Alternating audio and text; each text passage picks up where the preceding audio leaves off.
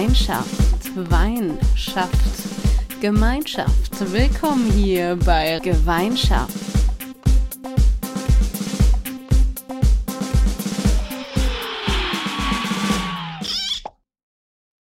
Schalömchen! Hier ist für euch die Rosa und mit dabei sind wie immer die Clara und Sophie. Und ich möchte mit euch anstoßen auf die 15. Folge, eine ganz, ganz besondere Folge, denn ich habe da was munkeln gehört. Deswegen ein Lachheim. Lachheim. Ich muss mich erstmal entschuldigen, mein Klang ist heute, geht so gut von meinem Glas, denn mh, hm, diese Spülmaschine wollte nicht so spülen, wie ich das wollte. Deswegen habe ich jetzt so ein guten Humpen am Start, aber nichtsdestotrotz ein weiniges Getränk. Zu Humpen habe ich gleich eine lustige Geschichte. Mm, die interessiert mich. Erzähl mir. Okay. Ähm, ich war am Wochenende nochmal in der Heimat, weil man musste ja jetzt am Wochenende nochmal die Gastro unterstützen, bevor sie wieder zumachen müssen. Und ja, genau. Alles nochmal geben, bevor es verboten wird. Kurz nochmal eine Party gefeiert. Nee, das, ja, nee, nee, eben nicht zu Hause, sondern in der Gastronomie, wo es vernünftige Konzepte gab, wo ich mich die ganze Zeit von anderen Menschen ferngehalten habe und so weiter. Ähm, ja, weil es war halt auch irgendwie komisch. Also, das haben mir dann die Jungs in der Theke, mit denen ich gesprochen hatte, auch gesagt, dass sie es halt auch sehr merkwürdig finden, weil halt so eine dolle Abschiedsstimmung irgendwie herrscht. Weil ja alle wissen so, wahrscheinlich sehen wir uns dieses Jahr nicht mehr wieder. Und geben heute deswegen nochmal Vollgas. Und es war halt auch ein bisschen lustig, weil irgendwie dadurch, dass ja alle wussten, so sie werden am Montag nicht mehr aufmachen, wurde halt auch nichts nachbestellt in alkoholischen Getränken. Und dann war das halt sehr oft so, ja, wir hätten gern den Schnaps. Ah, haben wir nicht mehr. Wir hätten gern den. Ah, haben wir nicht mehr. Okay, gib uns alles außer Wodka. Sehr gut. Aber auf jeden Fall. Äh, die lustige Geschichte hat sich gar nicht in dieser Kneipe, in der ich war, über die wir ja auch schon mal gesprochen haben, äh, mal wieder liebe Grüße an die Kölschbar, ähm, sondern davor ereignet. Ich war davor noch einen Kaffee trinken mit einer Freundin in meinem Lieblingscafé in Köln bei Dimis, das ist so um die Ecke von der Kölschbar. Und dann standen wir davor und haben noch eine geraucht und ich gucke so zu den Fenstern gegenüber und dann ist mir erst aufgefallen, dass ein Haus oder eine Wohnung ganz verrückt in so einem ganz neuen Haus so eingerichtet ist wie Omas in den 70ern. Also ich bin ziemlich sicher, die haben auch so einen Kacheltisch, so richtig Gelsenkirchener Barock irgendwie eingerichtet. Das war ganz komisch, das zu sehen, irgendwie in so einem neu gebauten Haus, diese äh, Einrichtung. Aber halt auch nicht so als so kleine Zwischendinger, sondern komplett einfach so eingerichtet. So komisch irgendwie. Und daneben in der Wohnung habe ich beobachtet, wie eine Frau zwei Humpen voll Bier auf ihre Fensterbank gestellt hat und die, das Fenster zugemacht hat. Und jetzt war es am Wochenende ja gar nicht so super warm und es hat auch immer wieder geregnet. Und ich war jedes Mal, bevor wir rausgegangen sind, richtig aufgeregt. Stehen wohl die Humpen noch da? Stehen sie wohl noch da? Ja, yeah, und End der Geschichte ist, diese vollen Bierhumpen standen noch da, als ich dann schön brav um elf nach Hause gegangen bin. Hm. Und bis heute frage ich mich, warum? Warum stellt man. Also, es wird ja nicht besser, das Bier. Noch. Vielleicht sind sie immer noch da. Also es wird ja, also weder temperaturmäßig wird es besser, also so selbst, vielleicht, vielleicht ist der Kühlschrank kaputt und deswegen dachte man sich, man stellt es raus, aber dann hätte man es ja in der Flasche rausgestellt und nicht im Glas schon. Eine richtig traurige Geschichte. Also jetzt ist es schales, kaltes Bier gemischt mit Regen und Dreck. Ja. Schwierig. Ja. Vielleicht war es auch irgendein Symbolbild, was ich nicht verstanden habe. Und ja, sie lässt das Bier so lange überlaufen, bis man wieder Bier in Kneipen trinken darf oder so. Ja, aber das fühle ich auch nicht. Also, das macht für mich auch inhaltlich keinen Sinn. Nee, tut's auch nicht. Aber es war eben. Also, einerseits, wie gesagt, haben wir uns ein bisschen einen Sport rausgemacht. Stehen die Biergläser wohl noch da? Stehen sie noch da, wenn wir wieder rauskommen? Und andererseits war es sehr verwirrend. Ich lese gerade noch äh, Ro Rosé-Wein-Content. Das ist richtig spannend, Leute. Ist okay, wenn, wenn deine Internetartikel spannender sind als wir. Erzähl uns davon, Sophie. Warum liest du Rosé-Wein-Content? Weil ich gehört habe, es besteht einfach enormer Bedarf nach Winzer-Knowledge und ich habe mich nochmal auf den Weg gemacht und habe äh, den Winzer meines Vertrauens befragt, Ähm, und habe in Erfahrung bringen können, dass es mehrere Herstellungsverfahren für Roséwein gibt. Aber der klassische ist einfach aus sehr hellfarbigen roten Trauben ähm, nach dem Verfahren, wie man Weißwein herstellt, Wein zu machen. Und that's it. Ey, dann hattest du ja recht letztes Mal. Oder vorletztes Mal? Ja. Egal, aber du hattest recht. Also es gibt auch so ein Gate, dass irgendwie 2009 die EU-Kommission mal versucht hat, den Winzern zu erlauben, einfach Rot- und Weißwein zu verschneiden und daraus dann Rosé zu machen. Aber da gab es heftige Proteste wohl, heftige Proteste. Die Leute sind auf die Straße gegangen wegen Rosé. ähm, ja, und äh, dann, dann konnte dieser Gesetzesvorschlag äh, abgewandt werden. Abgewendet, abgewandt, ihr wisst, was ich meine. Verrückt. Wichtige Dinge sind passiert. Auf jeden Fall, ja. Prost. Ja, Lachheim.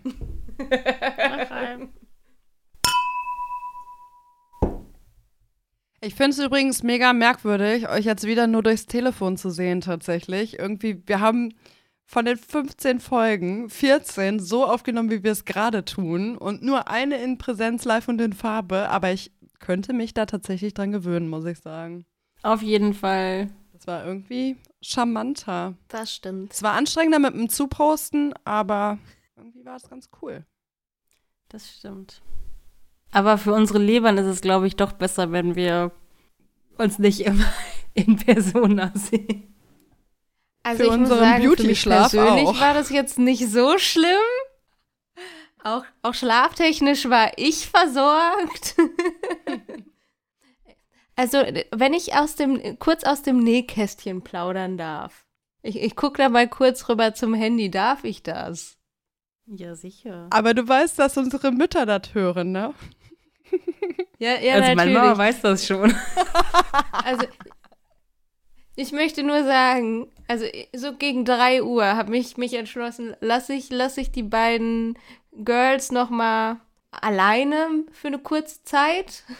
Die werden bestimmt ja bald auch äh, in Richtung Bett wandern, sich da niederlegen und die Nacht schlummernd im Bette weiterführen. Und dann begab es sich, dass ich ähm, so gegen halb neun wach wurde und Stimmen gehört habe und dachte so, wow, die sind ja engagiert. Machen die etwa schon Frühstück und dann äh, stehe ich auf. Geh dahin, sitzen die einfach original da, wo ich sie gelassen hatte vorher. Nur mit ungefähr der dreifachen Menge an Weinflaschen auf dem Tisch.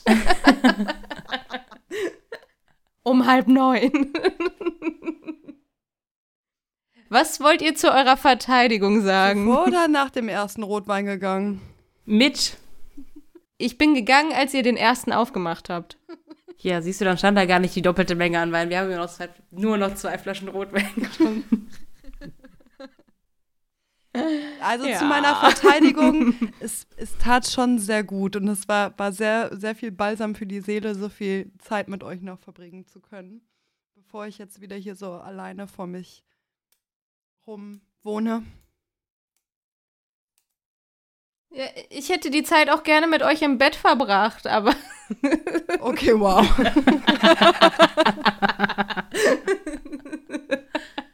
Das ist mir jetzt doch etwas zu offensiv für einen öffentlichen Podcast.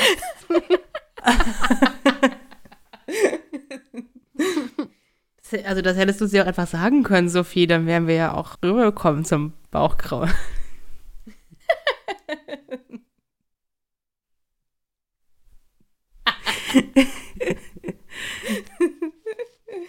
Vom Leben in Deutschland geht es nun zum Leben in Israel, denn das ist meine fantastische Überleitung für das heutige Podcast-Thema. Wir bleiben bei unserem Israel-Special, die letzte Folge unseres Specials. Und ja, nach Erinnern, Arbeiten kommen wir jetzt zum Leben der dritten Säule, die nicht wir schlauen Girls uns ausgedacht haben, sondern die wir auch kennen von unseren Delegationsreisen, aber das eine sehr gute Aufteilung ist. Deswegen haben wir uns entschlossen, das mal ein bisschen abzukupfern. Sie. Und wenn wir inhaltlich einsteigen, dann würde ich direkt mit einem kleinen äh, Callback zur letzten Folge einsteigen. Ähm, Callback deswegen, weil über den guten Herrn haben wir in der letzten Folge schon gesprochen. Glaube Ich glaube, es war die vorletzte, oder? Vielleicht ist es sogar ein Call Callback. Vielleicht ist es die letzte die vorletzte. Aber wartet kurz, äh, damit unsere HörerInnen auch wissen, wo wir jetzt sind. Gong. Der Tagesschnack der Folge.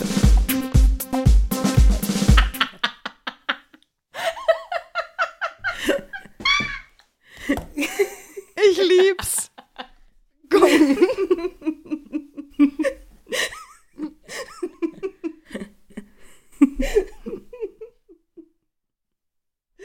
also offensichtlich sind wir beim Tagesschnack. Ganz offensichtlich sind wir beim Tagesschnack. äh, und der hält sich diese Woche ein bisschen kurz, weil, wie gesagt, ähm, es einfach ein Callback sein wird. Heute ne nehmen wir auch nicht den Tag, an dem ihr diesen wunderschönen Podcast hören werdet zum Tag der Folge, sondern unser Tagesschlag handelt sich heute um den heutigen Tag, an dem wir aufnehmen. Wir nehmen auf am 4.11.2020, also wie wir sehen können, sind wir krass vorbereitet. Das ist schon richtig viel früher, als bis die Folge rauskommt. Und heute jährt sich zum 25. Mal der Todestag von Yitzhak Rabin. Und über Yitzhak Rabin hatten wir in unserem Israel-Special auf jeden Fall schon mal gesprochen. Ich glaube sogar schon mehrmals gesprochen. Ich glaube, wir hatten auch schon mal über den Platz gesprochen, den es in Tel Aviv gibt, der zu seinem ähm, Gedenken errichtet wurde, an dem er auch erschossen wurde. Ähm, genau, und er wurde erschossen, weil er ähm, Yitzhak Rabin hat äh, sich stark für die Zwei-Staaten-Lösung und den Friedensprozess zwischen Israel und Palästina eingesetzt und wurde dann bei der Bekanntgabe des Stockholmer Abkommens von ein auf dem Weg, als er von der Bühne gegangen ist, ähm, von einem ultraorthodoxen Juden erschossen. Und was dafür nicht nochmal bemerkenswert oder erwähnenswert ist, dass sein Sicherheitspersonal wollte, dass er eine schusssichere Weste trägt, wenn er auf die Bühne geht, weil sie eben schon irgendwie ein Gefahrenpotenzial gesehen haben. Und er hat gesagt, hör, aber ich habe mich doch für den Frieden eingesetzt. Ich will doch eine friedliche Botschaft äh, verkünden und eine Botschaft, in der wir irgendwie alle besser zusammenleben können. Warum sollte das denn für irgendjemanden eine Gefahrensituation ausstrahlen? Ja, und turns out, Sicherheitspersonal hatte recht. Er ist von der Bühne runter und ist auf dem Weg ins Krankenhaus noch verstorben. Hat aber eben sein ganzes Leben stark dafür ähm, gekämpft, Frieden in Israel zu kriegen und irgendwie eine, auf eine Lösung hinzuarbeiten, in der die Menschen in Nahost im Frieden leben können. Und deswegen ist ähm, sein Todestag einer der größten Feiertage in Israel, die, finde ich, ziemlich cool verbracht werden, weil dann ist, äh, also da wird nicht nur an dem einen Tag gefeiert oder gedacht, erinnert, sondern eben die ganze Woche um den Todestag von der Person, an die erinnert wird, rum. Ähm, werden verschiedene Aktionen gemacht auf dem Yitzhak Rabin Platz 4, was auch mit Frieden und Friedenspolitik ähm, und Gesprächen zu tun hat, was sehr, sehr spannend auf jeden Fall immer wieder ist. Und über die Gespräche am Yitzhak Rabin Platz zum Yitzhak Rabin Todestag von den Jugendorganisationen habe ich euch auf jeden Fall schon mal was in irgendeiner dieser Folgen erzählt. Falls ihr nicht mehr sicher seid, hört einfach alle Folgen noch einmal. Dann findet ihr die Geschichte. Callback. Und das war der Schnack des Tages. Die feiern alle Feiertage richtig lang. Also immer eine Woche. Ich weiß nicht, ich weiß nicht, ob alle oder nur die, bei der die an Personen gedenken oder an besonders wichtige Personen. Irgendwie sowas hatte Gary und Ori mir mal erklärt. Aber den vom Yitzhak Rabin, da ist auf jeden Fall die ganze Woche dann, also der vierte ist ein Feiertag und die ganze Woche sind dann immer irgendwelche Sachen. Gedenkveranstaltungen. Ja. Weil ich habe mir gerade, ich hatte gerade so im Kopf so, also in Deutschland ist das ja in Industriebetrieben, die auf voll kontinuierlicher Schicht arbeiten, Feiertage immer ja besonders mh, attraktiv wegen den ganzen Zuschlägen, die man so bekommt. Und ich stellte mir gerade vor, man kriegt eine ganze Woche jede Menge Zuschläge. Die ganze Zeit. Und man hat die ganze Zeit frei für die, die eben nicht arbeiten müssen. Das war, das war gerade eher mein Gedanke.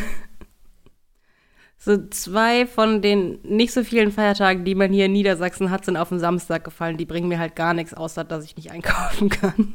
Ja, so wie der erste jetzt dieses Jahr war, ne? Und nächstes Jahr auch kein Feiertag sind. Ich meine, das hatten wir ja jetzt Ja, ihr habt ja einen Sonntag Tagen. zumindest. Ja, genau. Und bei uns ist der 31. ein Feiertag. Das heißt, bei euch ist nächstes Jahr wenigstens der Montag der, der Feiertag. Bei uns ist nächstes Jahr der Sonntag der Feiertag. Oh nein. Kacke. okay. Und für, für alle Niedersachsen richtig fies, diesen Feiertag gibt es auch erst seit letztem Jahr. Das heißt, man konnte ihn einmal freitags, nee, dann auch donnerstags feiern, weil dann kam ja das Schaltjahr. Und jetzt hat man erst mal zwei Tage nichts davon. Richtig gut, dass man sich dafür auch nicht für den 8. März eingesetzt hat, niedersächsische Regierung. Hm. Naja, alles Kapitalisten da. Die haben das genau gerechnet. Ja. Ja, trotzdem nochmal Props an Berlin, dass sie sich für den 8. März entschieden haben, für den Weltfrauentag. Und nicht für irgendeinen religiösen Schwachsinn, von dem doch eh niemand mehr weiß, was da passiert ist. Ja, und Reformationstag, also der Martin Luther war ja auch ein bisschen antisemitisch angehaucht, wenn ich das richtig verfolgt habe. Oder ein bisschen mehr. Ja, ich meine, was haben Frauen schon mal für, für die Welt getan und was haben die Reformatoren für diese Welt getan? Also ist doch ganz klar, dass man sich da nicht für den Weltfrauentag entscheidet. Stimmt. Und die haben doch schon den Muttertag. Ist das Weltfrauentag oder Frauenkampftag? Haben wir da schon mal drüber gestritten? Bei der Feminismusfolge? Ah, Callback. Ich weiß nicht, ob. Aber apropos, hört euch die nochmal an. Ja. Ich weiß nicht, ob wir da darüber gestritten haben, aber müssen wir darüber streiten? Also für mich ist es der internationale Frauenkampftag. Ja, dann hat sich unser Streit gerade in Luft aufgelöst. Wie schön, dass wir uns einig sind. Ja. Und äh, wir nehmen ja heute am 4.11. auf und da sind wir live bei einem äh, sehr ähm, weltumspannenden Kampf dabei, nämlich äh, ein Kopf-an-Kopf-Rennen zwischen aktuell Trump und Biden. Ich hoffe sehr, dass sich das noch ein bisschen klarer herausstellt. Aktuell fehlen, glaube ich, noch sechs Staaten. Und wir hoffen natürlich, dass äh, Nevada und Michigan jetzt final an Biden gehen würden. Und ich glaube, dann ist es eigentlich durch, oder? Und Arizona muss auch noch. Hä, aber der Trump hat doch schon um 13 Uhr gesagt, dass er gewonnen hat. Ja, der kann halt nicht zählen. Und der hat um Fake News. hat ja schon äh, mitten in der Nacht gesagt, dass sie eigentlich gewonnen haben und äh, dass das alles andere egal ist, aber wer tatsächlich eine Demokratie verstanden hat, der wartet halt, bis wirklich alle, Zäh äh, alle Stimmen ausgezählt wurden und nicht nur die, die seine persönlichen Wähler abgegeben haben. Nein, nein. Oh yes, und es kann richtig knapp werden, ne? Habe ich euch erzählt von der Josie? Mm. Mit den paar Stimmen, ey, mega ärgerlich. Irgendwie zwei oder drei fehlten nachher für. Ah, das war super ärgerlich irgendwie. Aber vielleicht können wir, wenn wir jetzt schon mal von Wahlen reden, oder wollt ihr noch weiter über US-Wahlen reden? Ich wollte das nur einmal ein, Nee. damit wir das nicht einfach komplett ignorieren. Nur noch einmal kurz Keep on Counting. Ich kann das nicht mehr hören.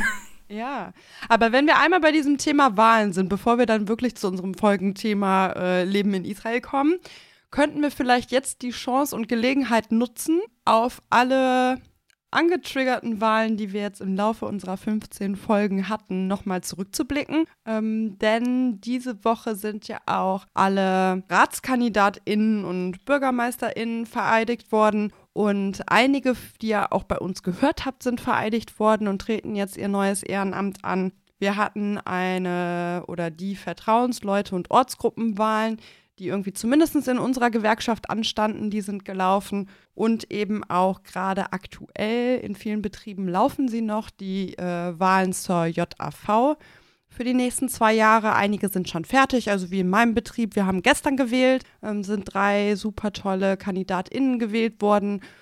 Und ja, ich wünsche allen Gewählten viel, viel Erfolg für ihre Amtsperiode. Und bei allen, wo es irgendwie nicht geklappt hat, aus welchen Gründen auch immer, bleibt trotzdem am Ball. Es gibt ganz, ganz viele Möglichkeiten, sich zu engagieren, ähm, ganz viele Möglichkeiten, sich einzubringen, Sachen mit in die Hand zu nehmen oder auch die gewählten KandidatInnen zu unterstützen vor Ort. Also da braucht man nicht immer ein Mandat, um da auch wirklich tatkräftig Sachen in die Hand zu nehmen und Sachen umzusetzen. Und von daher würde ich gerne ein herzliches Glück auf und Lachheim vielleicht unseren ganzen gewählten Leuten wünschen, oder? Sie. Genau, Lachheim. Das klingt echt doof. Moment.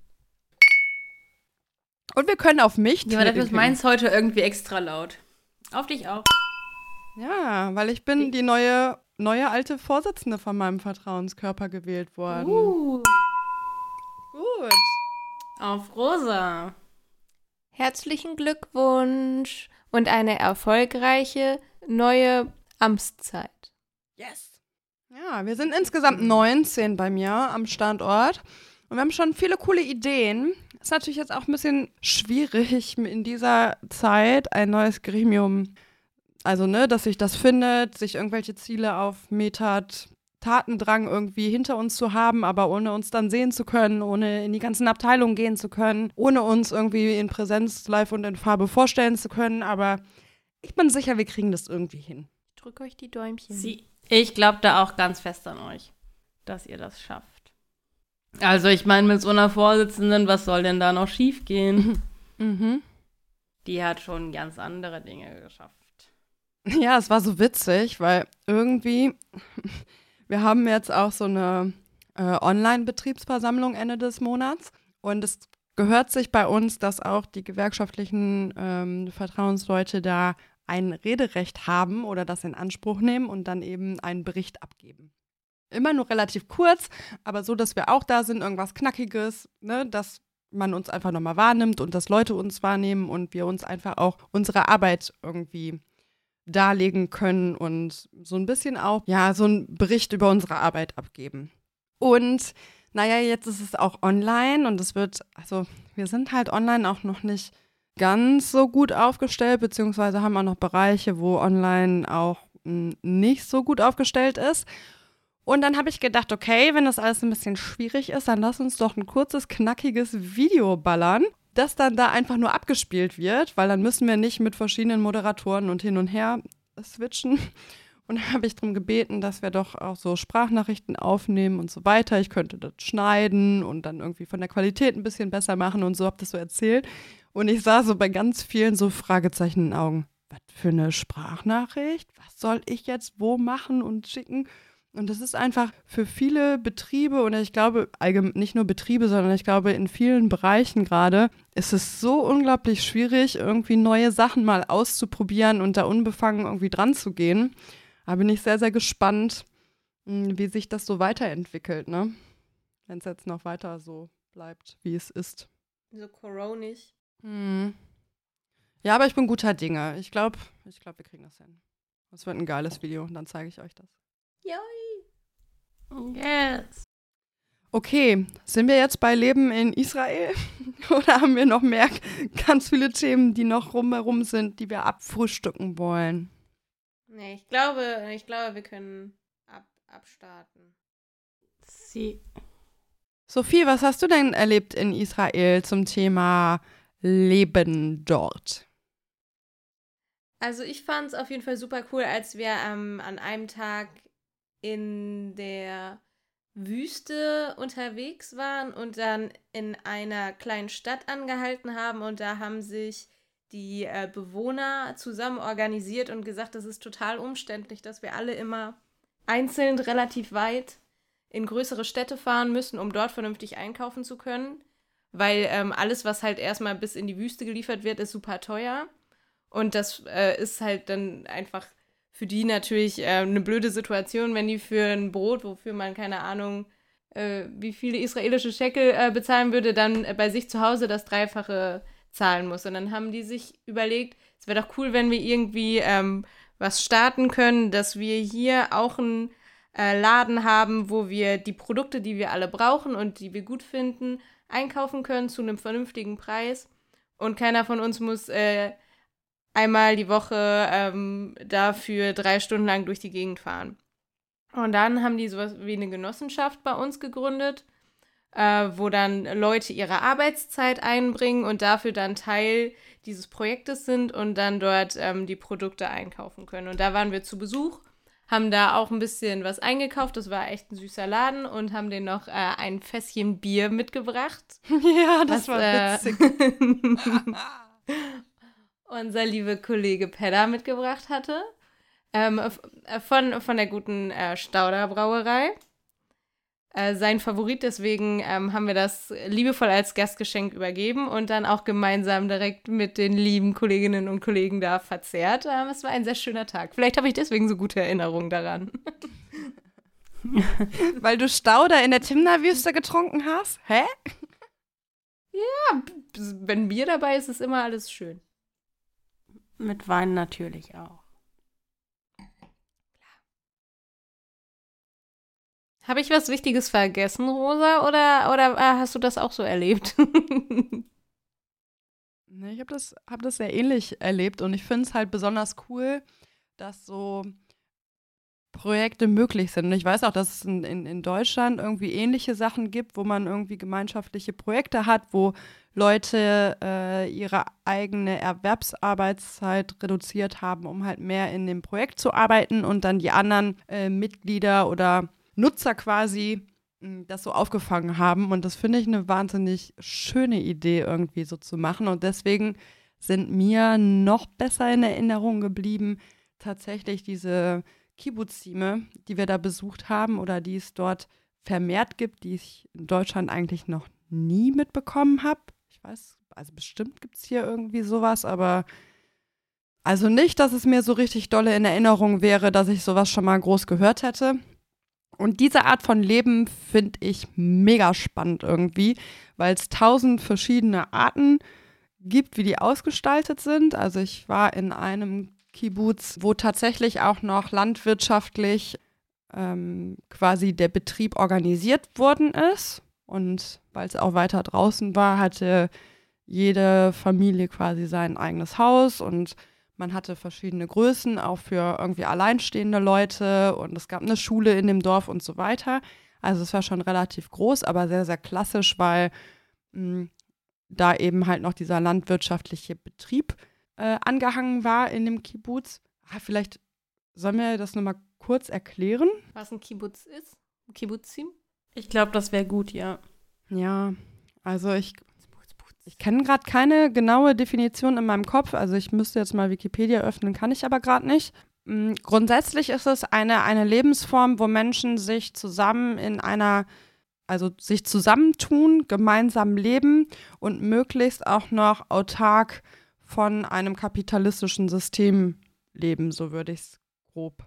Ja, genau, so ein gutes sozialistisches Projekt eigentlich, ne?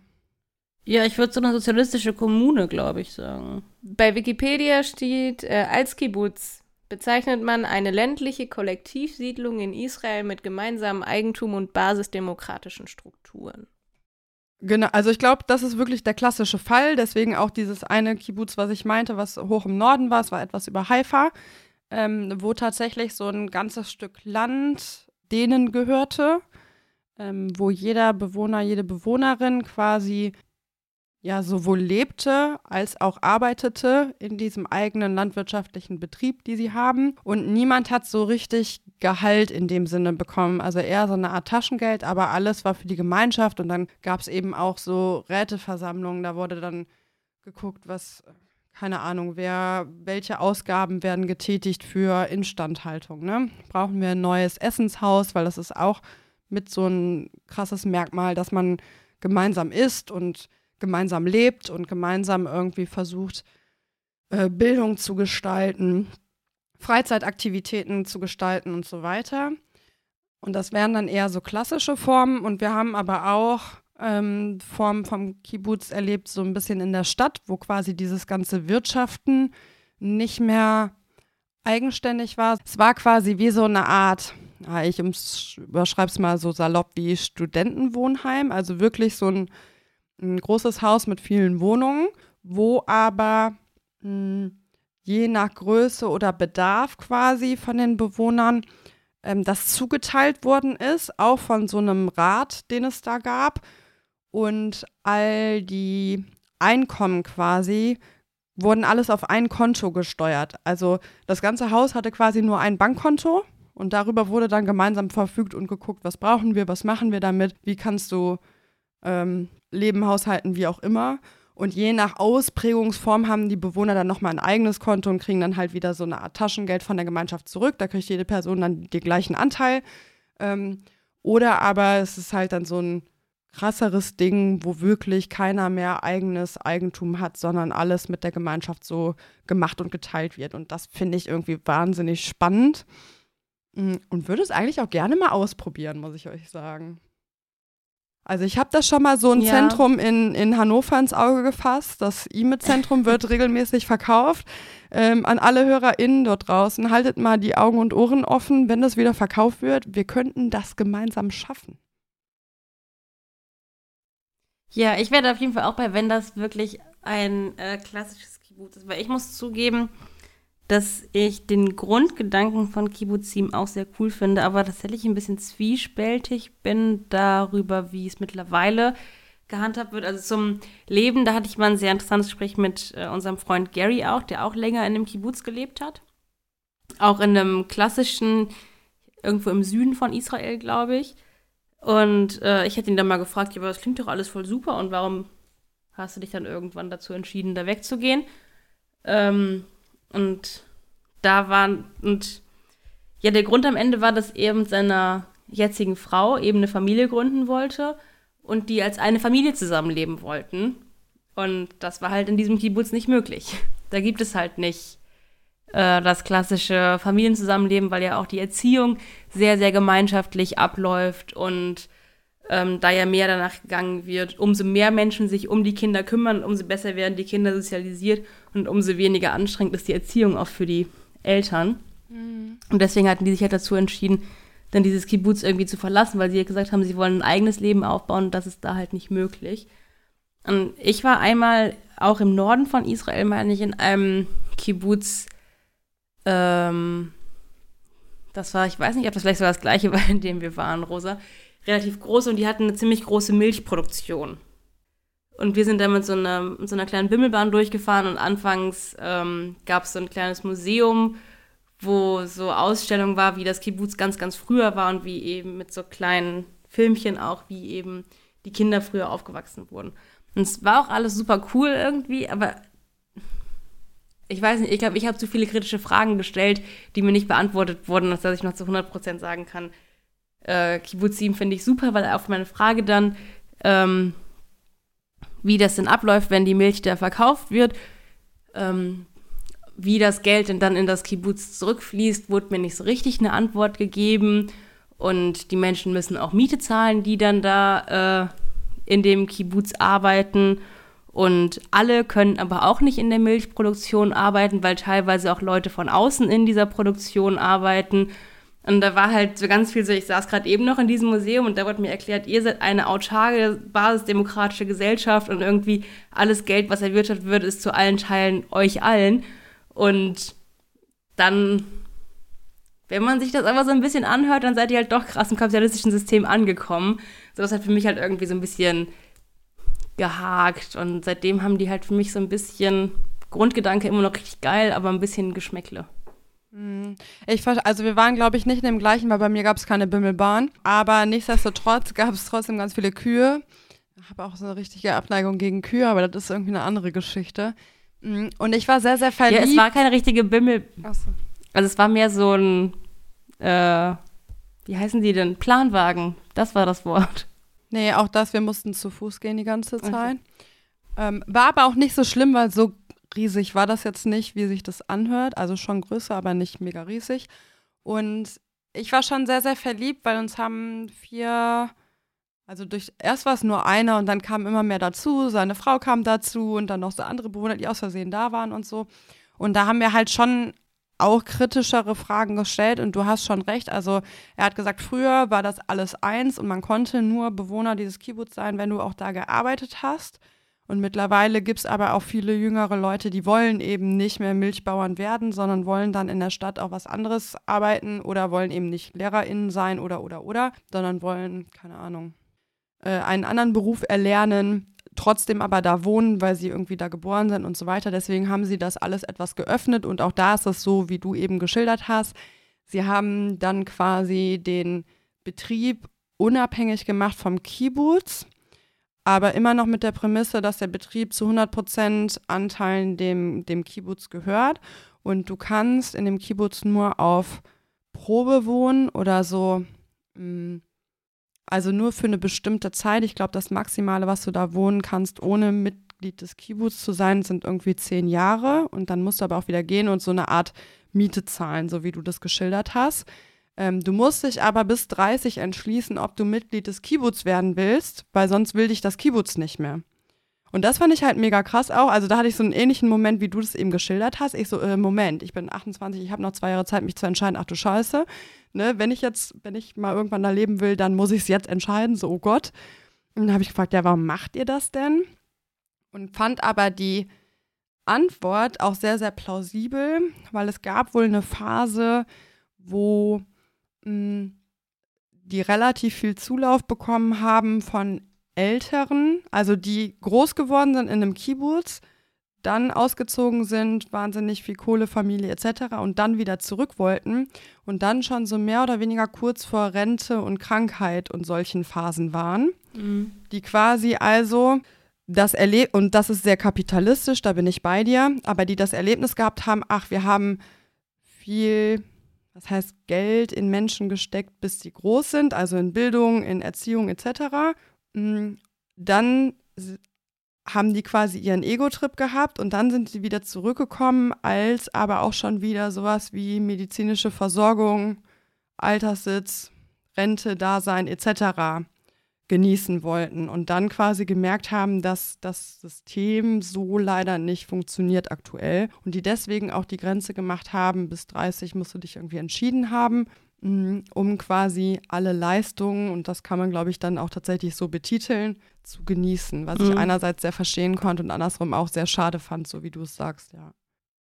Ich könnte auch mir nicht vorstellen, in so einem landwirtschaftlichen Betrieb zu arbeiten. Deswegen kommt es auch nicht in Frage. Und ich meine, ich habe noch nicht mal in einer WG gelebt. Deswegen ist es eh die Frage, ob ich das so gut könnte mit dem Teilen alles. Und ähm, aber grundsätzlich finde ich diese Idee sehr, sehr schön und sehr, sehr spannend. Ne?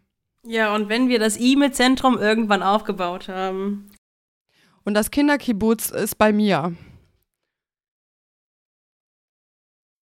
Genau. Ich wusste, ja. dass das noch kommt. Weil es gibt in den ganz, ganz klassischen Kibbutzim Gebt rosa ja. eure Kinder. In der ganz klassischen Ausrichtung gibt es eigene Kinderhäuser, wo sie dann tatsächlich, also sie können, sie gehen den ganzen Tag in Betreuung, Kindergarten, Schule etc., Freizeitbeschäftigung und zu den Eltern. Aber so um 20 Uhr oder so müssen alle zu Hause sein. Und das ist quasi wie so ein großes Haus mit so richtigen PädagogInnen und ganz vielen Kindern. Und ich werde die Pädagogin der Wahl. Meiner Wahl. Eurer Wahl. um der Basisdemokratie mal kurz vorzugreifen. ich fände das super. ja, ja, klar. ich sehe Rosa schon in Orange angemalt, wenn es darum geht, die Pädagogin zu wählen, am Rednerpult. Stop counting the votes, stop counting the votes. Orange? Wegen dem Donald. Ja, aber die Nähe zu Holland hier macht Oranje bei mir mal ganz, ganz Ach so. andere Assoziation. Okay, orange und mit so kleinen Tiny Hands.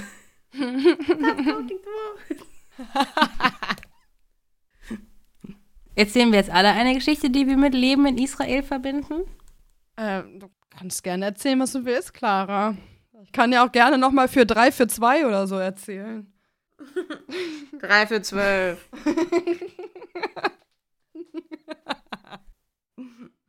ähm, ja, ich habe auch noch eine Geschichte zu Leben in Israel, die ich wirklich sehr schön fand.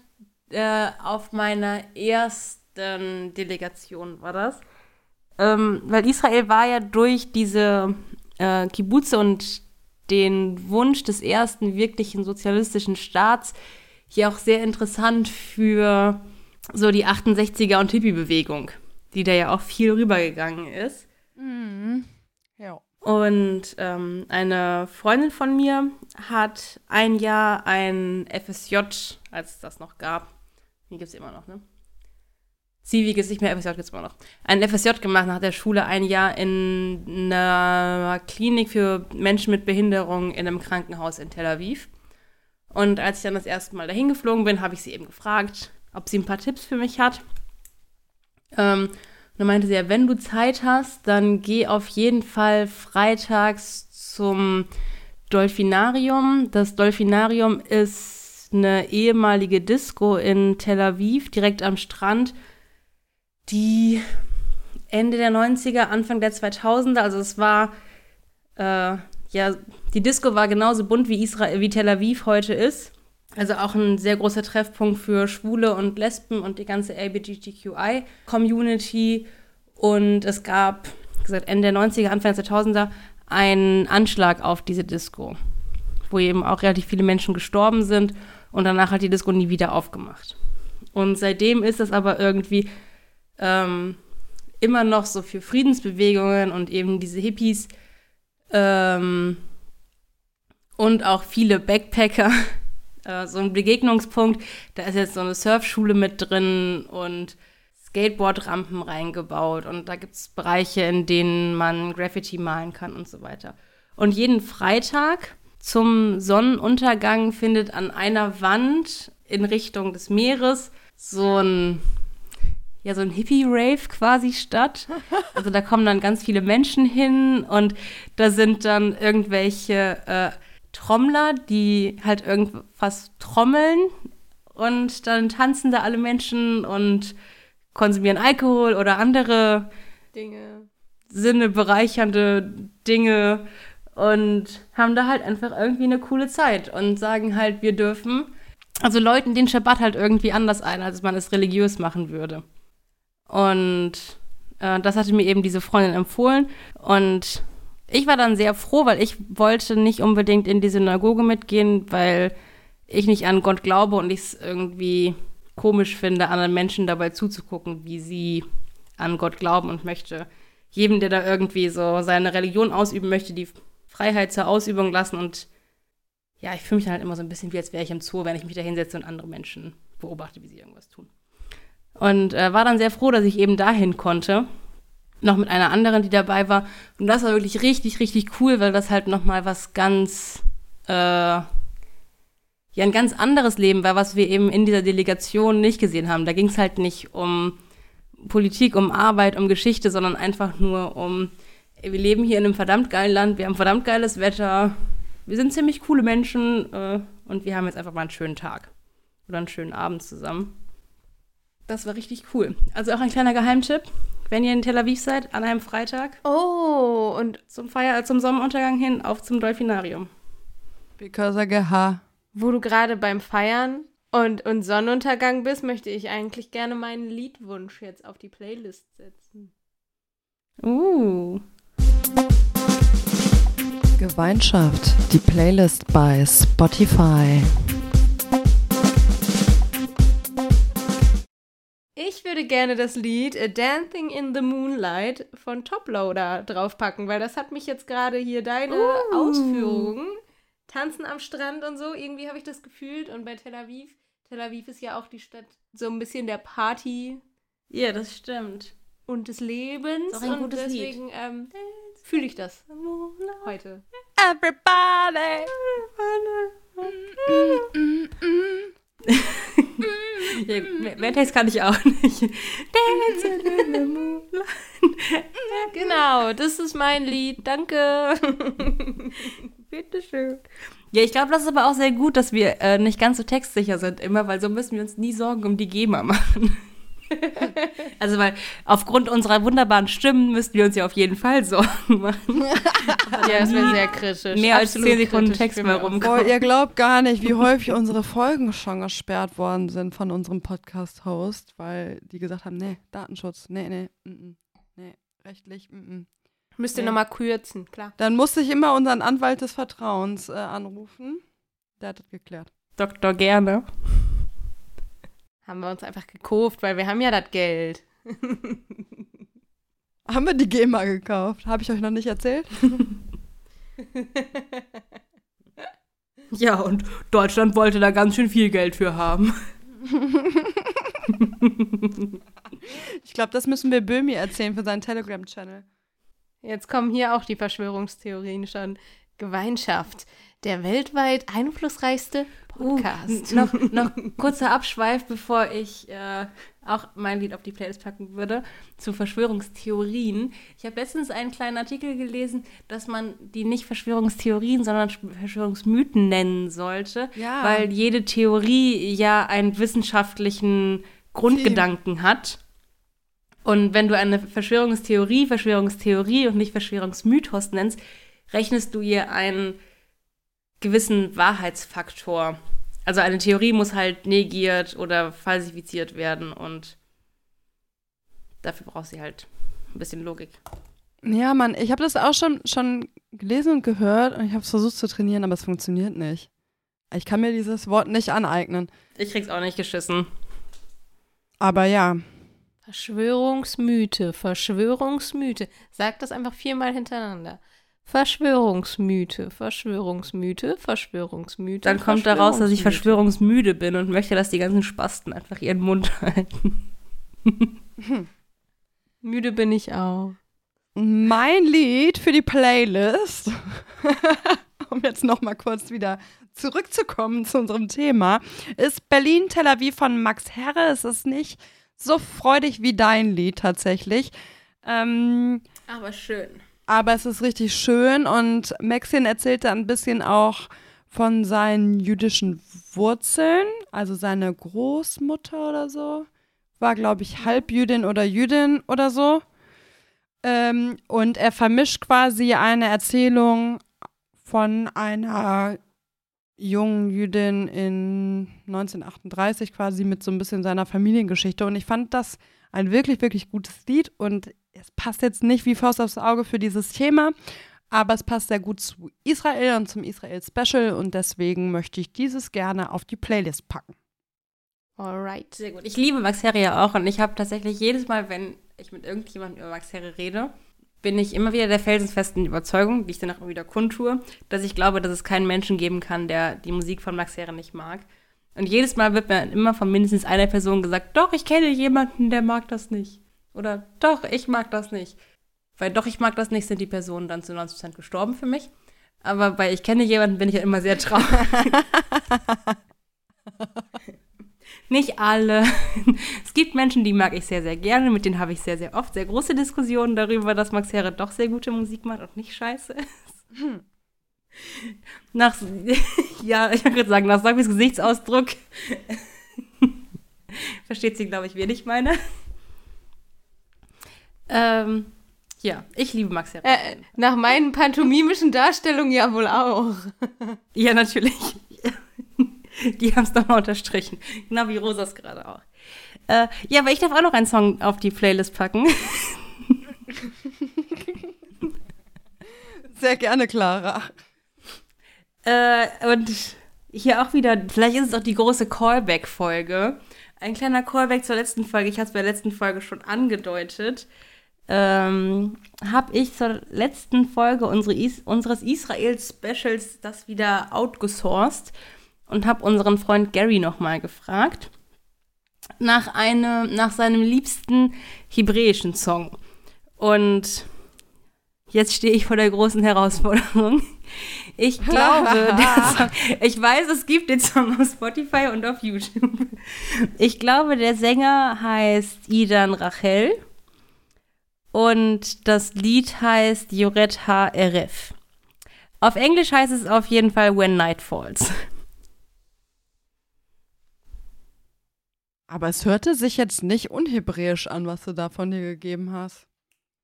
Ob das jetzt richtig war, weiß ich nicht, aber. Falls, My lonely heart. Das, das, das, das Hättest du es doch nehmen sollen. Ein Ding. Was? Hätte ich doch mal hier. Wanna dance Hier, with Whitney somebody Houston, war doch Dance. zuerst mein. Oh ja. Und dann sagt die auch When the Night Falls. Das stimmt. Ich glaube dir. Danke. Ich, äh, darf ich ausnahmsweise noch ein, wenn ich raus, schnell rausfinde, wie es heißt, ein zweites Lied draufpacken? Äh, aber Das habe ich wenn euch- schnell ist. Ja. Äh, das habe ich euch schon ganz oft vorgeschlagen, aber niemand von euch wollte es draufpacken.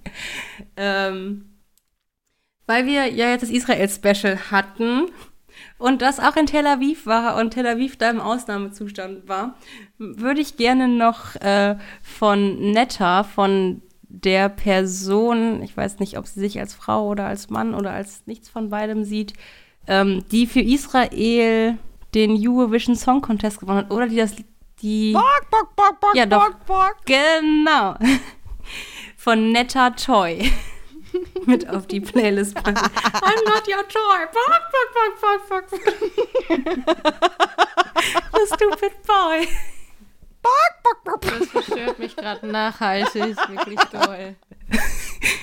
Was mich halt auch immer sehr stark an das Leben aus, an Israel erinnert, weil ich ja auch einmal eine israelische Delegation hier in Deutschland begleitet habe. Und das war kurz nachdem dieses Lied halt auf dem Eurovision Song Contest gesungen wurde. Und sie haben es mir durchgängig, durchgängig vorgesungen und vorgespielt. Also ich bin mir sehr sicher, dass äh, das äh, das Gewinnerlied ist, oder? Weil ich meine, die hatten voll das, hatten die nicht so ein, so, so drei Typen in dem Jahr, wo die. Ja, es, ja, es kann auch gut sein, dass ich, genau, das meinte ich ja. Ich bin mir nicht sicher, ob sie mit diesem Lied den Eurovision Song Contest nach Tel Aviv geholt haben oder ob der in Tel Aviv gespielt wurde. Was ich aber noch weiß, dass das zum gleichen Zeitpunkt war wie ähm, die Verlegung der US-amerikanischen Botschaft von Tel Aviv nach Jerusalem. Und in den deutschen Medien dann geschrieben wurde, dass ganz große Ausschreitungen nicht nur in Jerusalem sind und ähm, Bombenschüsse und Schusswechsel zwischen Israel und Palästinensern. Ähm, und ich dann am nächsten Tag Gary gefragt habe, ob es ihm und seiner Familie denn gut geht und was da in Tel Aviv los war. Und er mir gesagt hat, dass in Tel Aviv halt alle Menschen hart verkatert sind, weil sie am Tag davor so stark auf dem Yitzhak Rabin-Platz gefeiert haben. Dass es aber von keinen gewaltmäßigen Ausschreitungen irgendwas zu spüren war in Tel Aviv. Jetzt machst du deinen Callback selber wieder kaputt. Das habe ich auch schon mal erzählt, ne? Hm, glaub schon, ja. Das kommt mir sehr bekannt vor, auf jeden Fall. Aber es ist nicht so also, das schlimm. war das Siegsding auf jeden Fall. Also die haben 2018 gewonnen und 2019 war es dann in Israel. Und da haben die Toy Bock, hat- Bock, Bock gemacht. Damit also haben die Hat gewonnen. gewonnen auf jeden Fall. Ja. Ja. Ich kenne das Lied nicht, aber Clara immer Borken zu hören, gefällt mir richtig gut. ich glaube, ich gehe morgen ins Büro. Ich habe morgen schon wieder einen Tag voller Telefonkonferenzen und immer, wenn ich zwischendurch einen Kaffee holen gehe, in diesem quarantänemäßigen Kaffeemaschinen-Ding, dann gehe ich da rein und sage, Bork, Bork, Bork, Bork, Bork, Bork. Es ist halt auch ein richtig gutes Ohrwurmlied. I'm not your toy. Walk, walk, walk, walk, you stupid boy. Bork, Bork, Bork, Bork, Bork. Bin schon fast textsicher jetzt. Ja, 50 Prozent des Ihr- Textes Ihr, ihr würdet du. auf jeden Fall äh, vorbildliche Hühner abgeben. Ich lieb's. Also, wenn wir doch Ja, ein ne? Kibbuzim machen, Hühnerstall, unser Job. Wow. Und dann holen wir uns noch die ich Ariana kein Problem. hinzu. Die macht dann den Hahn. ja! Der ist überwältigend gut, der Hahn, wirklich. Der ist wirklich gut. Ich habe es versucht mal, aber ich kann das nicht.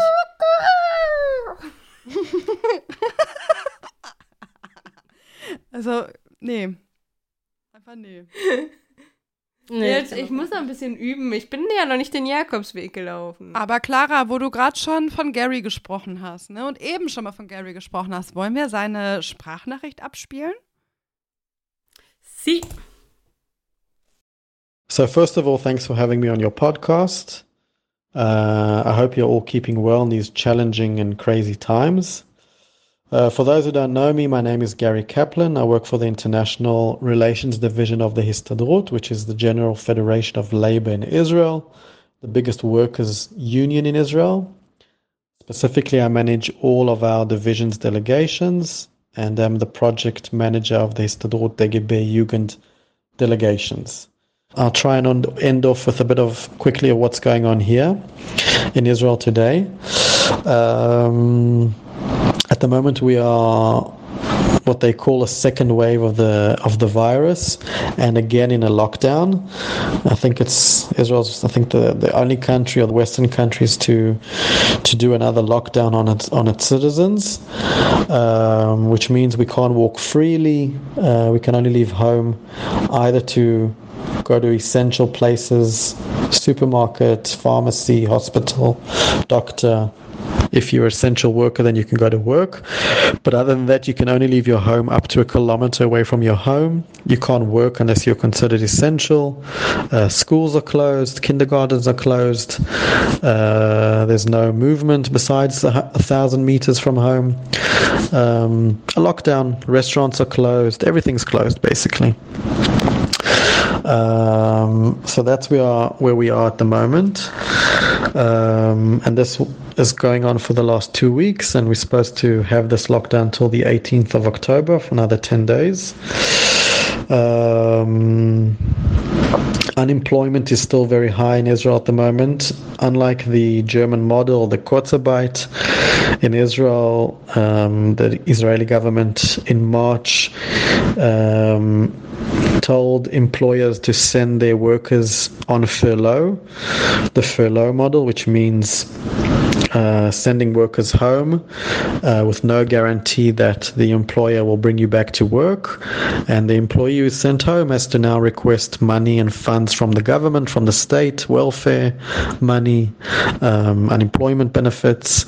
Um, unlike the Kurzarbeit, where the money, as you know, government uh, subsidized subsidizes uh, employees and employers and businesses. Um, so before the crisis, the unemployment rate in Israel was about 3.4%, and it's now over the last six months between 15 and 20 something percent. Uh, there's over 900,000 Israelis uh, looking for work, especially young people, and uh, we and all this is going on while we're probably facing the worst political crisis since the assassination of Yitzhak Rabin in 1995. Uh, after three elections in one year with no true winner, um, the Likud party, uh, Bibi, Bibi's party formed a joint unity government with Blue and White, which up to the elections were the biggest opposition party in Israel. The government was formed so called to fight the corona disease together and to form a stable government and uh, blah blah blah. But uh, of course, none of this really happened, and the government, ever since its formation in March, has been heavily criticized, especially from the left and the center, um, for doing nothing to spread the virus and only politicizing the situation for political needs, which I'm sure you know in Bibi's case, he faces three uh, court cases, three charges of corruption. Um, so he is basically trying to do everything in his power to prevent him from going to jail. So a lot of us think that this whole lockdown now is kind of a, of a political means to stop demonstrations against him, um, stop people from being outside. Um, so a lot of undemocratic moves are going on, um, and there are a lot of demonstrations against this. Um, and we'll see in the next few days and weeks what's going to happen here.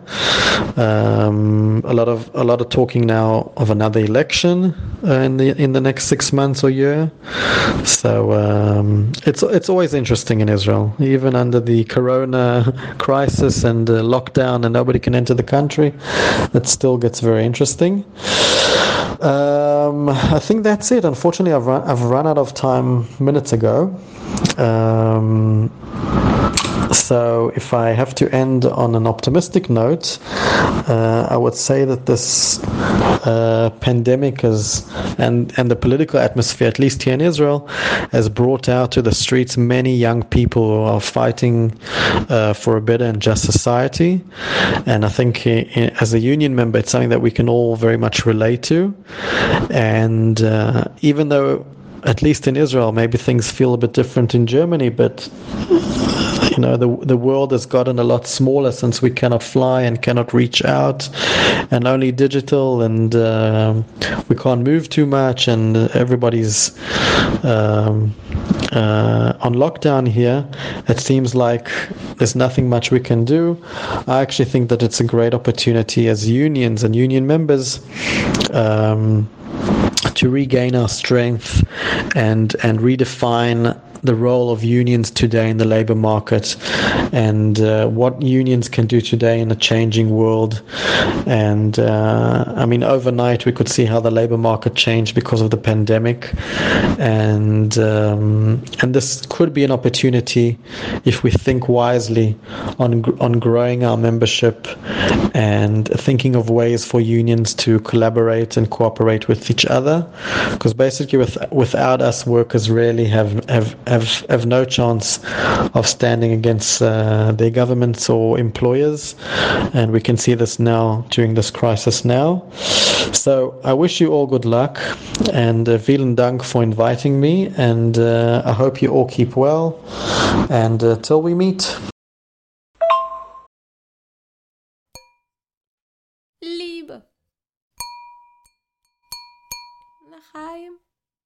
Lachheim. Ganz viel Liebe.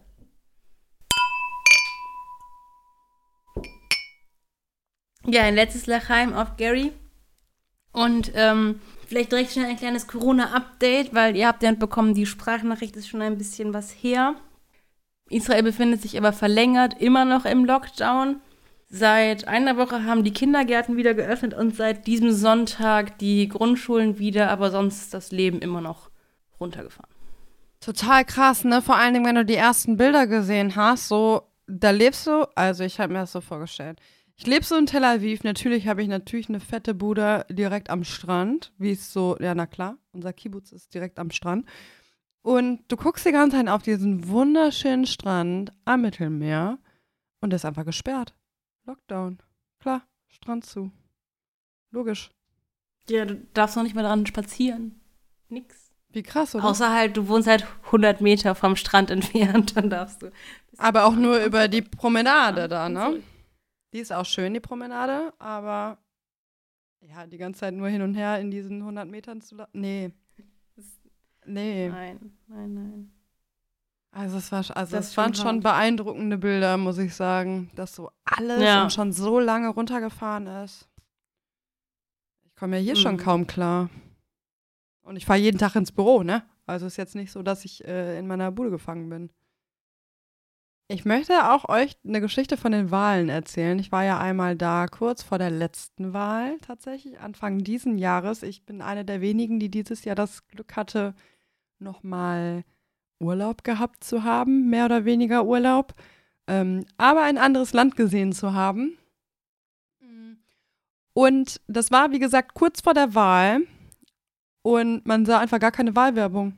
Also hier ist ja so alles zugekleistert, ne? Jede, jede Laterne hat mindestens zwei Plakate. Irgendwie überall sieht man, dass Wahlen sind. Überall sind irgendwas mit Wahlkampfauftritt oder sonst was. Aber drittes Mal Wahl da, fast nichts mehr. Es waren so drei oder vier Plakate, die wir gesehen haben mit KandidatInnen. Aber das war's. Nix. Also ich würde sagen, als wir ähm, letztes Jahr da waren, war das ja schon anders. Ich erinnere mich, als wir vom Flughafen Richtung Hotel gefahren sind, dass da so ein äh, riesiges Plakat äh, über mehrere Etagen eines Gebäudes ging und darauf war dann ähm, Netanyahu, ne? ja, ja, Netanyahu abgebildet. Aber das war dann halt auch nur eins oder zwei und dann vor allen Dingen so größere, temporäre Dinge, aber so, mh, also wirklich so dieses zugepflastert sein, wie wir es hier halt kennen, äh, habe ich da gar nicht wahrgenommen. Hm. Ja, kostet halt auch, ne? Ja, stimmt. Drei Wahlen in einem Jahr und jetzt nochmal die vierte. Ja, könnte sich, glaube ich, unser Parteiensystem auch nicht leisten. Stimmt schon. Nee. Auf gar keinen Fall. Und also du siehst ja, also ich weiß tatsächlich nicht, inwieweit sich die Wirtschaft in äh, Wahlen einmischen darf oder in Wahlkämpfe in Israel. Aber ja, ich finde den krassen Kostenfaktor siehst du halt auch schon, wenn du jetzt hier bei uns Wahlen vergleichst und um äh, nochmal zu den Amerika-Wahlen zu kommen, äh, da die Wahlen vergleichst, wie krass da aufgefahren wird und wie stark da ja auch wirtschaftliche Interessen hinter sind und wie stark da ja auch von Sponsoren gepusht wird. Also du hast ja nur die Möglichkeit überhaupt irgendwie äh, ins Rennen zu gehen, wenn du dicke Sponsoren hinter dir hast oder selber extrem viel Geld einfach, um den Wahlkampf zu finanzieren. Was ja bei uns einfach nicht so krass ist. Hm. Ja, und hier finde ich es ja Also du brauchst auch Geld für einen Wahlkampf bei uns? Also, äh, die ganzen Plakate, also an jeder Laterne da wirklich, äh, wie Rosa gerade gesagt haben, von vier verschiedenen Parteien, dann schieben die sich gegenseitig so hoch, dass man die anderen eh nicht mehr sehen kann. Ähm, oder werden eh runtergerissen. Also, ich weiß auch nicht, ob das so super sinnstiftend ist. Sinnstiftend ist falsch, sinnvoll. Aber ich glaube, dass wenn. Ja. Ja, und die Botschaften darauf sind ja auch nicht immer gleich, aber in, bei vielen Parteien sehr ähnlich, sagen wir es so. Ähm, ich glaube aber tatsächlich, dass unsere Wahlbeteiligung deutlich schlechter werden würde, wenn das nicht da wäre. Also wenn du nicht drei Wochen lang die ganze Zeit permanent, wenn du draußen bist, darauf aufmerksam gemacht wirst, da ist bald was. Ja, das glaube ich auch. Naja, ich äh, hoffe, dass es halt so kommt, wie Gary das sehr positiv formuliert hat, nämlich dass jetzt auch nach dem dritten Mal Wahlen irgendwie immer noch kein richtig krasses, dolles Ergebnis ist, beziehungsweise dass so viele Menschen auf die Straße gehen und vor allen Dingen junge Menschen auf die Straße gehen, dass eben so eine Art Politikverdrossenheit nicht aufkommt. Ne? Weil, also wenn ich mir vorstelle, ich müsste innerhalb von anderthalb Jahren mit so einer Pandemie dazwischen viermal wählen gehen, würde ich mir irgendwann auch an den Kopf fassen und denken so, äh, sorry, aber was bringt das, wenn ich wählen gehe, wenn die danach eh kein nicht schaffen, eine Regierung auf die Beine zu stellen und tatsächlich mal irgendwie Kompromisse einzugehen, sondern warum muss es immer zu Neuwahlen kommen? Mm, Und das finde ich jetzt, oder das nehme ich persönlich positiv mit aus seiner Sprachnachricht, dass jetzt super viele junge Leute auch nochmal sagen, so, was macht ihr da eigentlich? Was soll das eigentlich? Und wir möchten das anders haben, als es gerade läuft. Und das finde ich, finde ich schön irgendwie so als Hoffnungsschimmer in dieser eh schon trüben Novemberzeit. Ja, auf jeden Fall. Und ich nehme auch sein, äh, dass man sich hoffentlich bald wieder sieht. Auch als Anstoß, weil äh, ich für nächstes Jahr eigentlich schon festen Urlaub in Israel eingeplant hatte.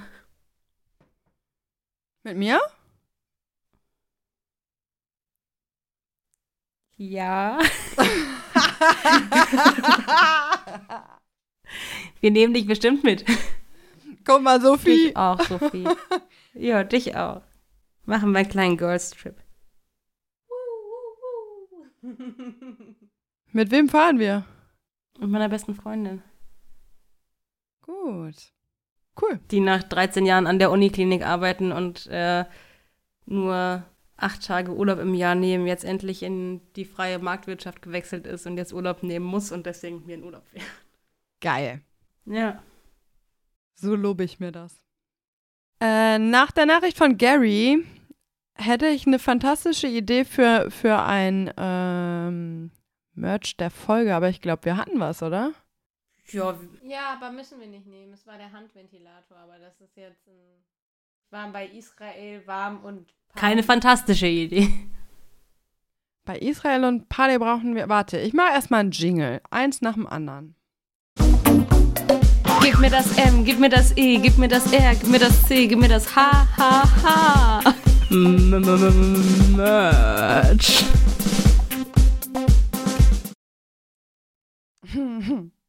Das gefällt mir irgendwie immer noch alles sehr gut.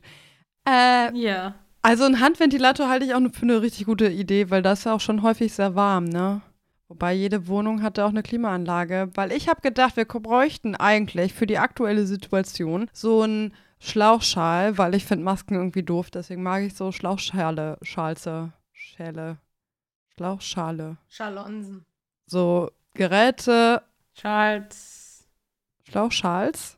Ich glaube Charles. glaube, ein Schal, zwei Schals. Naja, also so Jede von uns Geräte, braucht einen so einen Schlauchschal. ein so ein Was Schlauchschal. hat denn jetzt der britische also jede von uns Typ braucht mit so einen Siegelohren in der Schlauchschal. Königsfolge zu tun? Schauchschal. Schlauchschal mit ganz vielen Weingläsern drauf und natürlich unserem Logo.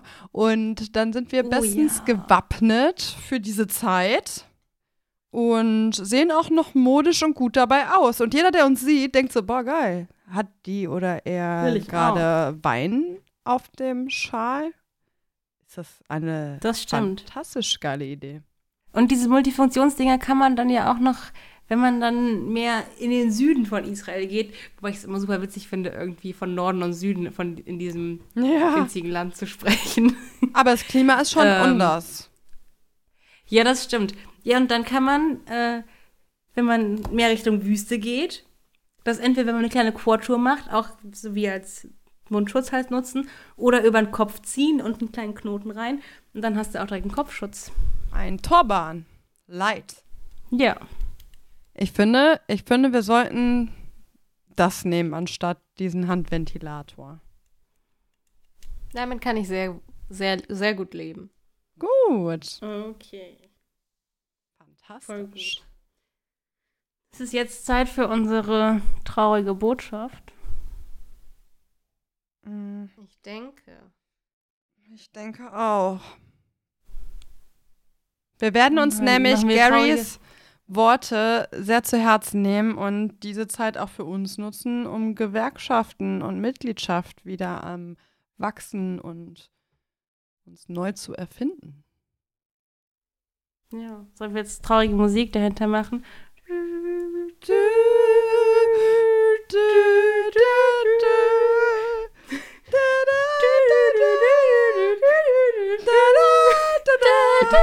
Sophie, wir machen so lange weiter, bis du mitmachst.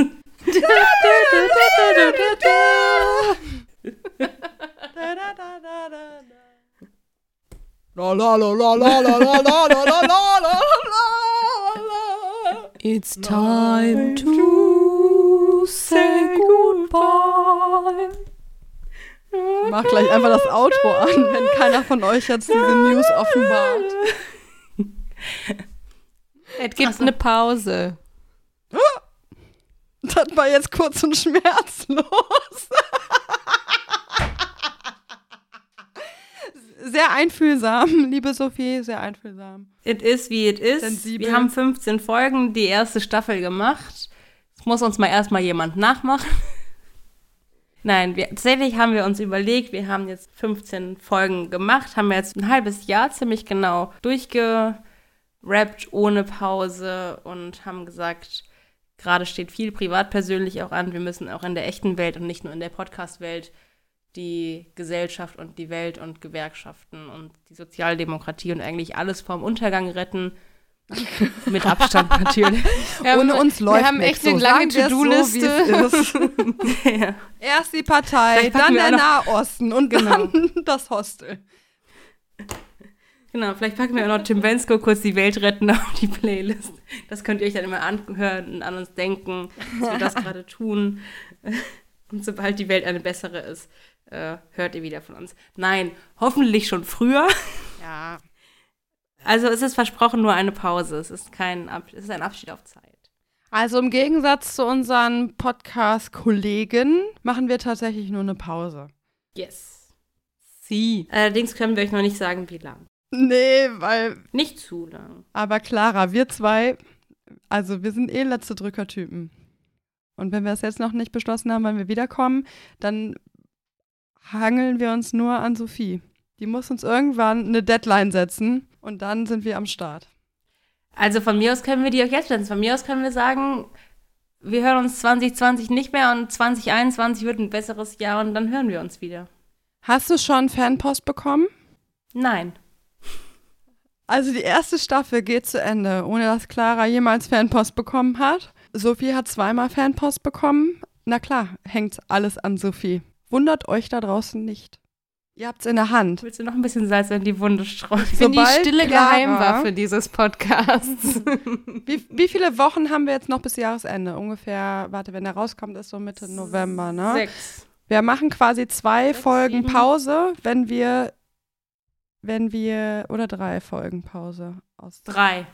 Drei Folgen Pause. Das heißt, wenn Clara ihren vierten, ihre vierte Fanbotschaft bekommt, dann müssen wir wohl dieses Jahr nochmal was releasen. Ansonsten hören wir uns 2021 wieder. That's it. Du meinst Yes. Sophie, oder? Nicht Clara. Oder jemand muss Clara jetzt noch drei Sachen vorher schicken, damit sie dann die vierte bekommt. Nee, vier Sachen braucht Clara. Ja, Weil ein, eine für die Staffel und drei wegen der Pause.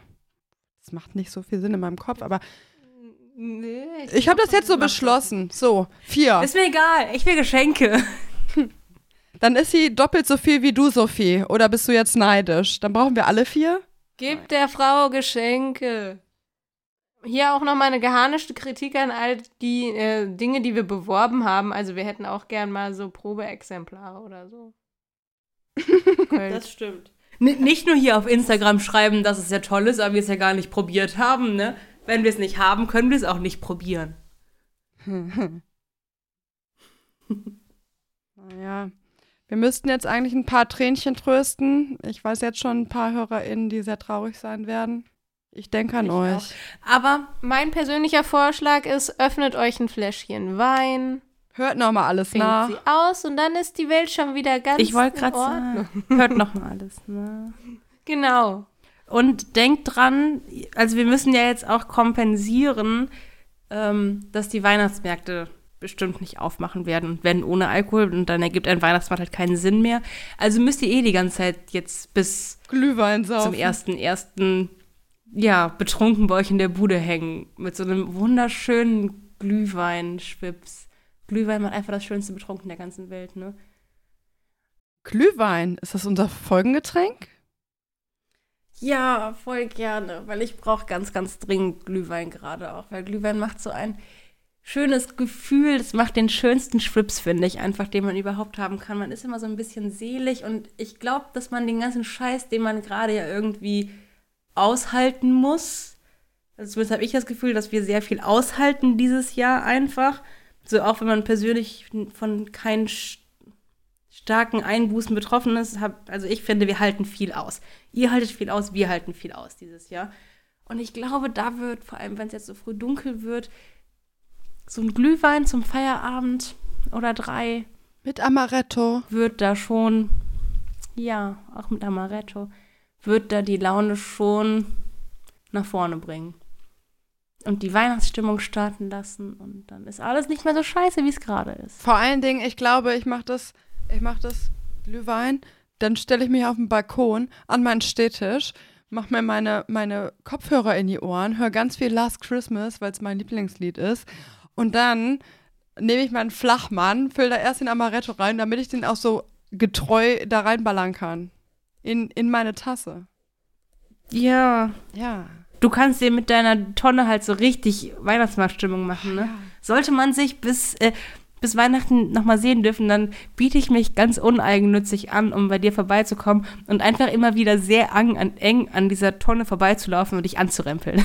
Damit du so richtig Weihnachtsmarkt-Feeling hast. Ich dachte jetzt, um deinen ganzen Hausrat hier abzuholen, aber du kannst mich auch sehr gerne anrempeln. Alles gut. Das sind die Samen, die man da lassen muss. Das habe ich dir schon mal erklärt. Ich möchte wiederkommen. Sehr, sehr gerne. Mach Wenn mir es, nicht wieder ein schlechtes Gewissen. Wenn es wieder geht, dann seid ihr hier sehr gerne herzlich willkommen. Und bis dahin wünsche ich euch eine ruhige Zeit. Bleibt vor allen Dingen gesund. Ein schwipsiges, wohliges Gefühl. Mm, Und ein herzliches Glück auf. Ja, Glück auf. Und ein letztes Lachheim Auf. und Prost. nach heim. Und ihr da draußen, euch wünsche ich das natürlich auch. Und äh, wir sehen uns 2021, hören uns, wie auch immer. Bis bald. Ja. Ciao, Kakao. Bleibt gesund. Tschüss mit Öl.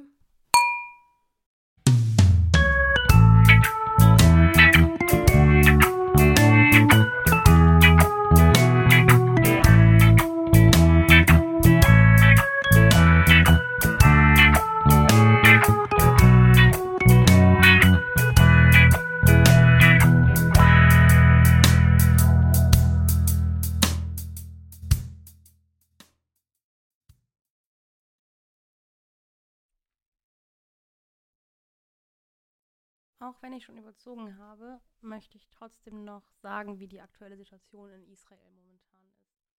Wir sind in der zweiten Welle von Corona und somit auch im zweiten Lockdown. Ich glaube, Israel ist das erste Land, das erste westliche Land, welches zu einem zweiten Lockdown aufgerufen hat. Wir dürfen das Haus nicht verlassen, außer zum Einkaufen, zum Arzt oder zur Apotheke. Wenn man in systemrelevanten Berufen arbeitet, darf man arbeiten. Sonst darf man sich nur in einem Umkreis von 1000 Metern von seinem Zuhause entfernen. Die Schulen und Kindergärten haben geschlossen, Restaurants, Restaurants haben auch geschlossen, ein Lockdown eben. Eigentlich ist einfach alles geschlossen.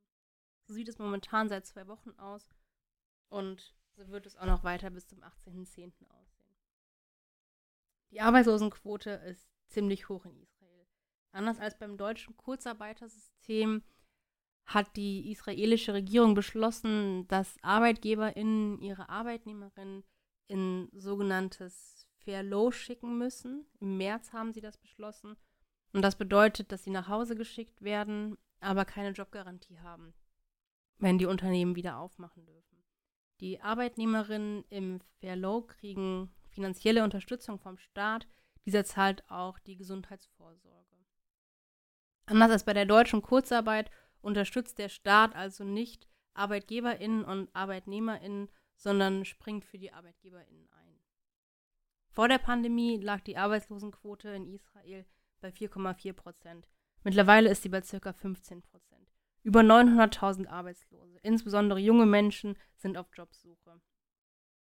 Und das alles, während sich Israel in seiner größten politischen Krise seit der Ermordung von Yitzhak Rabin 1995 nach drei Wahlen in einem Jahr ohne wirklichen Sieger hat die Likud, die Partei von Bibi, so nennt man Benjamin Netanyahu in Israel, eine Koalition mit Blue and White gegründet. Blue and White war bis zu den Wahlen dieses Jahr die stärkste Oppositionspartei. Die Regierung werde, wurde geschlossen, um die Corona-Krise zu überstehen und eine sichere Regierung zu bilden. Und bla bla bla bla. Aber natürlich weiß niemand, ob das wirklich passieren wird. Seit Antritt im März wird die Regierung stark kritisiert, insbesondere von links und der Mitte, weil sie nichts gegen den Virus tun und die Situation nur für ihre politischen Belange nutzen. Wenn man sich Bibis Situation anguckt, gegen ihn laufen drei Gerichtsverfahren. Ihm wird Korruption in drei Fällen vorgeworfen. Da sieht man, er wird alles tun, was verhindern könnte, dass er ins Gefängnis muss. Deswegen glauben viele, der Lockdown ist eine Maßnahme, um Demonstrationen gegen ihn zu stoppen. Seit Antritt von Netanyahu, Wiederantritt von Netanyahu, laufen sehr viele Demonstrationen gegen ihn. Und deswegen wird dieser Lockdown als undemokratisch wahrgenommen. Es läuft sehr viel undemokratisch momentan in Israel. Und aufgrund dieser undemokratischen Handlungen für eigene politische Belange wird auch viel demonstriert, viel auf die Straße gegangen. Und die nächsten Tage und Wochen werden wohl zeigen, wohin das alles führt.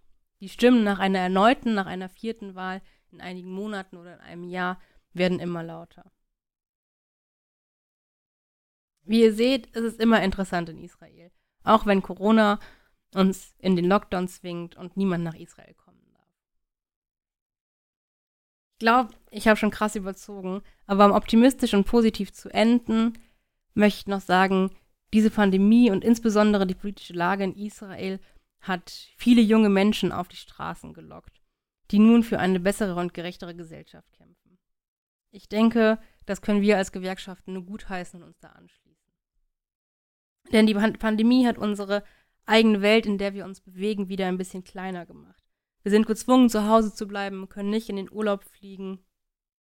Und hier können wir als Gewerkschaften die Chance nutzen. Wir sollten unsere Stärke und unsere Rolle in der Arbeitswelt neu orientieren. Wir müssen neue Methoden entwickeln, um, unsere Ansp um neue Ansprachen zu schaffen und agiler zu werden. Die Pandemie hat auch gezeigt, dass sie über Nacht den Arbeitsmarkt komplett umgeschmissen hat.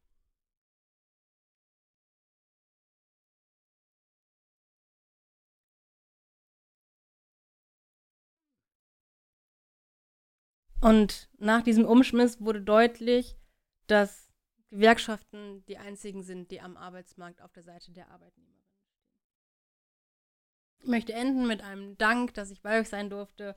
Viel Glück, bleibt alle gesund und bis bald. Das war die Sprachnachricht von Gary und ich möchte mit einem kleinen Appell, den ihr alle schon oft genug gehört habt, enden.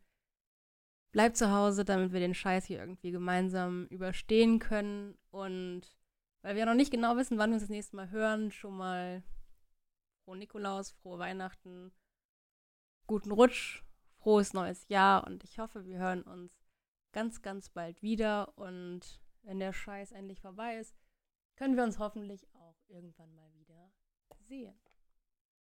Glück auf!